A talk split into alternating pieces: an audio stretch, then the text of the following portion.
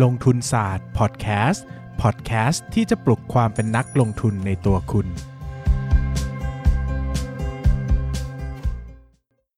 สวัสดีครับ ยินดีต้อนรับเข้าสู่รายการลงทุนศาสตร์พอดแคสต์รายการที่จะชวนทุกคนพัฒนาความรู้ด้านการเงินและการลงทุนไปด้วยกัน วันนี้นะครับปกติแล้ววันอังคารต้องเป็นช่วงประสบการณ์การลงทุนของผมนะครับ แต่เมื่อมาถึง ผ่านไปประมาณสักเท่าไหร่นะ 24 episode แล้วเนอะนะครับ ก็ถึงปะวะ ไม่ถึงมั้ง เออเออสักหลาย episode แล้วกันนะครับ ก็พอดีก็ประสบการณ์มันเริ่มหมดนะฮะเพราะว่าผมอยากเล่าหุ้นที่มันเด้งเนอะที่มันได้กำไรนิดๆหน่อยๆก็ไม่ได้อยากเล่านะครับดังนั้นก็พักช่วงนี้ไว้ก่อนแล้วเดี๋ยว อาจจะได้กลับมาพบกันใหม่นะครับเพราะว่าจริง ๆ แล้วยังมีหุ้นอีกหลายตัวที่ผมได้เด้งนะครับโดยเฉพาะหุ้นต่างประเทศก็มีอีกสักอีกสัก3-4ตัวนะครับแต่พอดีว่าช่วงนี้เนี่ย มันทำคอนเทนต์ไม่ทันนะครับ เนื่องจากถ้าจะพูดหุ้นต่างประเทศเนี่ยมันดีเทลมันเยอะนะครับ เพราะว่าถ้าเล่าไปเราผิดเนี่ยก็จะโดนด่าซะเปล่าๆนะครับ วันนี้ก็เลยกลับมาเป็นช่วงลงทุนศาสตร์ปกติก่อนนะครับ แล้วเดี๋ยวเราพร้อมเมื่อไหร่นะครับเดี๋ยวกลับไปเจอกันใหม่ หรือว่าในอนาคตนะครับก็มีความตั้งใจว่าจะเปลี่ยนรายละเอียดช่วงต่างๆ ขึ้นมาใหม่นะครับ ก็เดี๋ยวรอความพร้อมนิดนึงนะครับสำหรับวันนี้นะครับเราชวนกันมาคุยเรื่องกับดักหุ้นปันผลสูงนะครับหรือว่าที่เราเรียกกันว่า dividend trap นะครับ dividend trap เนี่ยเป็นเป็นเรื่องที่น่าสนใจมากๆนะครับ แล้วก็เป็นอีกปัญหาคลาสสิกหนึ่งนะครับที่ที่ทำให้นักลงทุนหลายๆคนเนี่ยบ่นกันเยอะนะครับ เพราะว่านักลงทุนเนี่ยหลายคนก็จะเน้นลงทุนในหุ้นที่ปันผลสูงนะครับ ก็ที่เรียกว่าหุ้น value หุ้นหุ้นเดวิเดนนะครับหุ้นเดวิเดนก็จะเน้นหุ้นที่ปันผลสูงนะครับแล้วก็ซื้อตัวที่เปอร์เซ็นต์ยิวสูงๆนะครับซึ่งความจริงไม่ใช่เรื่องที่ผิดนะเพราะว่าความจริงแล้วการประเมินมูลค่าหุ้นจากเปอร์เซ็นต์ยิวเนี่ยนะครับก็ถือว่าเป็นการประเมินมูลค่าหุ้นแบบหนึ่งนะครับที่เรียกว่าการประเมินมูลค่าหุ้นจากเงินปันผลเนาะนะครับเพียงแต่หลายครั้งเนี่ยเราก็เราก็เขาเรียกว่าอะไรล่ะ เราก็ ให้น้ำหนักมันผิดไปนะครับ วันนี้ก็เลยชวนมาคุยว่าทำไมหุ้นหลาย ๆ ตัวที่ปันผลสูงแล้วนะครับ ปันผลสูงมาก ๆ เลยนะครับ แต่เมื่อซื้อไปกับทำให้เกิดอาการขาดทุนนะครับ หรือว่าผิดพลาดในการลงทุนได้นะครับ ก็ผมอยากชวนดูไปตั้งแต่ข้อแรกนะครับข้อแรกเนี่ยก็คือว่าข้อที่1นนะครับปันผลที่เห็นเนี่ยอาจจะไม่ใช่ปันผลที่แท้จริงก็ได้นะครับหนึ่งนะฮะปันผลที่เห็นอาจจะไม่ใช่ปันผลที่แท้จริงก็ได้นะครับ เพราะว่า หลายครั้งนะครับหุ้นหรือบริษัทเนี่ยมีการปันผลพิเศษนะครับเช่นขายสินทรัพย์ได้นะครับหรือว่าปรับโครงสร้างบริษัทหรือทำนู่นนี่นั่นนะครับก็จะมีการจ่ายปันผลพิเศษออกมานะครับปันผลพิเศษเนี่ยก็จะทำให้เปอร์เซ็นต์ยิวเนี่ยพุ่งสูงมากนะครับอย่างบางตัวเนี่ยเราเคยเห็นปันผลสูงถึง 16% 30%ก็มีนะครับมันก็สูงมากนะครับถ้าคนซื้อแบบนี้เนี่ยได้เห็นว่าปันผลสูงเนี่ยถือว่าผิดนะครับ เพราะว่าจริง ๆ แล้วหลักการซื้อหุ้นจากเปอร์เซ็นต์ยิวเดี๋ยวเราต้องถือคติว่าเราคาดว่าจะได้รับเงินปันผลแบบนี้ไปเรื่อยๆนะครับดังนั้นเนี่ยถ้าเราซื้อหุ้นที่มีปันผลพิเศษ แล้วไปตั้งสมมติฐานว่าจะได้ปันผลแบบนี้ไปเรื่อยๆ นั่นเป็นสมมติฐานที่ผิดแน่ๆนะครับดังนั้นเมื่อไหร่ที่เขาหยุดจ่ายปันผลพิเศษ ราคาหุ้นก็ตกนะครับพอราคาหุ้นตกเราก็ขาดทุนนะครับพอเราขาดทุนเนี่ยก็เกิดเป็นปัญหาขึ้นมาว่าเราก็ไม่เข้าใจว่าเกิดอะไรขึ้นนะครับดังนั้นข้อแรกเนี่ยอาจจะมาจาก ประเด็นของการปันผลพิเศษของตัวหุ้นก็ได้นะครับ ข้อที่2นะครับถ้าบริษัทไม่ได้มีปันผลพิเศษล่ะเกิดอะไรขึ้นได้บ้างนะครับ ข้อที่ 2 อาจจะเกิดมาจากตัวพื้นฐานธุรกิจเองนะครับอย่างที่ผมบอกว่าเวลาเราซื้อหุ้นปันผลเนี่ย ปัจจัยหนึ่งที่เราต้องซื้อแล้วก็ให้ความสำคัญมากๆเลยนะครับนั่นก็คือเรื่องของเทรนในการจ่ายเงินปันผลได้อย่างต่อเนื่องยาวนานนะครับสมมติฐานของเรานะครับสมมติฐานของเราก็คือ เราคาดว่าจะได้รับเงินปันผลอย่างนี้ไปเรื่อยๆนะครับจนเวลา infinity นะซึ่งแน่นอนแหละมันอาจจะไม่ได้ infinity หรอกนะครับ in case แล้วก็อาจจะถือจนกว่าเราอยากจะขายเช่น 5 ปี 10 ปีเนาะแต่โดยพื้นฐานเนี่ยตามทฤษฎีที่ถูกต้องเนี่ยมันต้องถือไปจน infinity นะครับคราวนี้นะฮะคราวนี้พอ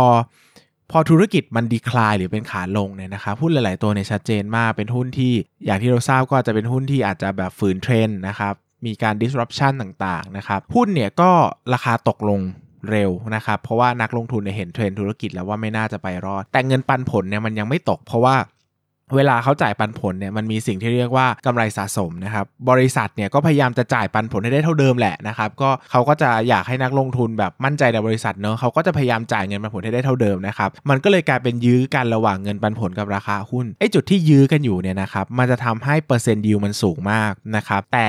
ราคาหุ้นมันไม่ไปไหน เช่นบางทีเปอร์เซ็นต์ยิวห้าเปอร์เซ็นต์สิบเปอร์เซ็นต์สำหรับธุรกิจบางอย่าง เช่นค้าปลีก หรือว่าธุรกิจที่เป็นบริการโหเปอร์เซ็นต์ยิวสิบเปอร์เซ็นต์สูงมากๆนะครับแต่ไอ้เปอร์เซ็นต์ยิวเนี่ยมันยืนอยู่ได้ไม่นานนะครับเพราะว่าถ้าธุรกิจมัน decline จริงๆนะครับสิ่งที่จะเกิดขึ้นต่อมาคือกำไรมันจะลดลงในระยะยาวนะครับ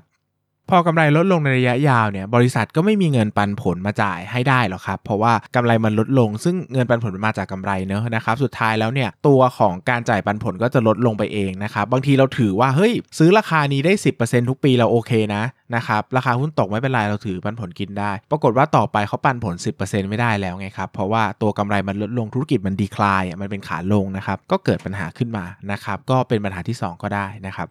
แต่ถ้าปันผลก็ไม่ได้ปันผลพิเศษนะ ธุรกิจก็ไม่ดีคลายกำไรก็คงที่ทรงตัวนะครับหรือบวกหน่อยๆทำไมราคาไม่ไปไหนเลยนะครับก็จะเป็นคำตอบข้อที่ 3 ก็ได้ก็คือว่าแท้จริงแล้วมูลค่ามันอาจจะมีอยู่เท่านี้ก็ได้นะครับอย่างที่ผมเล่าให้ฟังว่าหุ้นที่ปันผลสูงๆส่วนใหญ่เนี่ยมักจะเป็นหุ้นที่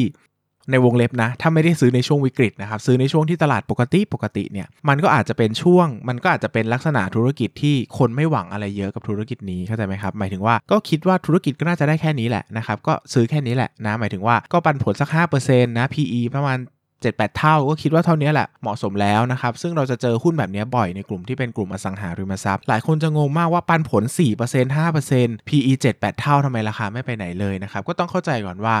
แต่ละอุตสาหกรรม แต่ละธุรกิจเนี่ยมี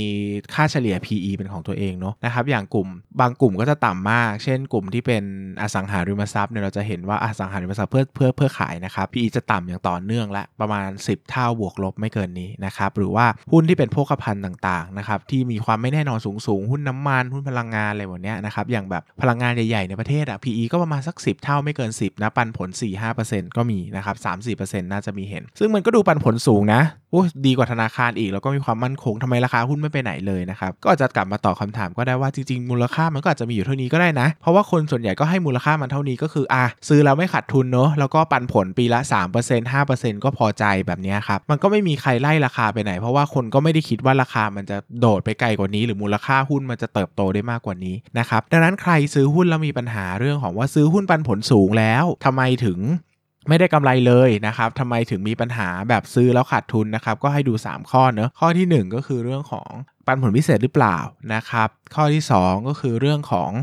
ออตัวธุรกิจเนี่ยเป็นขาลงหรือเปล่านะครับ แล้วข้อที่3เนี่ยก็คือให้ดูว่ามูลค่ามันมีอยู่เท่านั้นแล้วหรือเปล่านะครับ ถ้าดู 3 ข้อแล้วยังรู้สึกว่าเฮ้ยเราก็ไม่ได้ผิดสักข้อนะ ก็อาจจะเป็นว่าตลาดอาจจะยังไม่เข้าข้างเรานะครับ ก็อาจจะต้องรอเวลาสักหน่อยนะ ก็ ให้ตลาดสนใจเรานะครับหุ้นอาจจะขึ้นก็ได้นะอาจจะต้องรอนิดนึงนะครับอะโอเคนะครับเร่งพูดเพราะว่าอยากตอบคาถามนิดนึงนะครับมีคนเพราะว่าช่วงหลังๆไม่ได้ตอบคำถามเลยนะฮะขอหุ้นส่งออกหน่อยครับที่ไม่ใช่ CPF นะก็เดี๋ยว จะได้พูดไปนะ เดี๋ยวลิสต์ไว้ให้นะครับ ความจริงก็มีตัวที่น่าสนใจอยู่เนาะพี่เป็นคนที่จุดประกายในการอ่าน 56ขีดหนึ่งงบของบริษัทที่ผมเลยครับ ดูสนุกดีและเข้าไปอ่านจริง ๆ ถ้าเป็นธุรกิจที่เราสนใจจริง ๆ จะสนุกตามในคลิปเลยครับ ถ้า Request ให้เชิญวิเคราะห์หุ้น DRT ตาเพชรได้ไหมครับเอ่อคนที่ Request หุ้นนี้อยากชวนเข้าไป Request ในกลุ่มลงทุนศาสตร์พอดแคสต์นะครับเพราะว่านายปั้นเงินนะเขาจะเก็บสถิติอยู่ในนั้นเนาะถ้าไปขอในนั้นเนี่ยปั้นจะเห็นนะแล้วปั้นมันจะเก็บให้บางที ดูใน YouTube ปั้นก็มามองมันตามมันก็มาตามอ่านแหละแต่บางทีมันอ่านแล้วมันก็บางทีมันเดือนนึงไงกว่าจะทำทีนึงมันก็อาจจะไม่ได้อาจจะลืมลืมไปนะครับก็ชวนไป request อีกทีในลงทุนศาสตร์พอดแคสต์นะนะครับพวกค่าตัดจำหน่ายกับค่าเสื่อม เราดูตรงไหนครับว่าจะหมดปีไหน ตรงหมายเหตุประกอบงบการเงินหรือเปล่า แล้วส่วนใหญ่ที่กำไรจะเลยจุดคุ้มทุนมักจะเป็นปีท้ายๆของตาจ่ายค่าเสื่อมหรือเปล่าครับ เอ่อ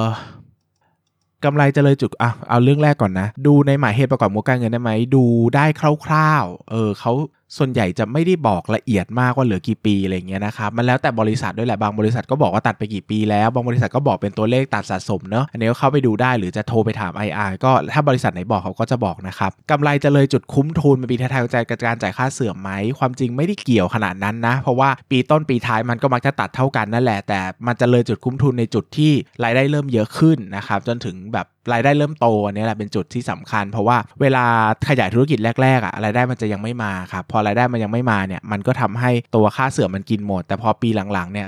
รายได้มันเริ่มมาแล้ว ถึงแม้ว่าจะจ่ายค่าเสื่อมเท่าเดิมเนี่ยมันก็คุ้มค่านะครับดังนั้นเนี่ยก็เกิดเหตุการณ์ที่เป็นการ เกิดกำไรเลยจากคุ้มทุนขึ้นมานะครับดังนั้นก็ไม่ได้ขึ้นกับปีตัดค่าเสื่อมเป็นหลักนะ แต่ผมว่าขึ้นอยู่กับรายได้เป็นหลักมากกว่านะครับเพราะว่าจริง ๆ แล้วปีต้นปีท้ายมันก็มักจะตัดเท่า ๆกันนะยกเว้นว่าโอเค แบบเป็นธุรกิจที่ตัดจนหมดเกลี้ยงจริงๆอะถ้าปีที่หมดเกลี้ยงอะโหดีแน่ๆนะครับแต่ส่วนใหญ่บริษัทเขาก็จะมีการซ่อมแซมอยู่เสมอเนอะพอมีการซ่อมแซมมันก็มีค่าเสื่อมส่วนใหม่ในส่วนที่ซ่อมแซมเข้าไปด้วยนะครับดังนั้นมันก็อาจจะไม่ได้ ปรียงปรางมากนัก แต่ก็อาจจะมีการโดดของกำไรได้เหมือนกันนะครับสำหรับวันนี้ก็ขอบคุณทุกคนมากเลยครับสำหรับการติดตามพอดแคสต์นะพรุ่งนี้เจอกันใหม่ครับ สวัสดีครับ อย่าลืมกดติดตามลงทุนศาสตร์ในช่องทางพอดแคสต์ player ที่คุณใช้ แล้วกลับมาปลุกความเป็นนักลงทุนกันใหม่ในลงทุนศาสตร์พอดแคสต์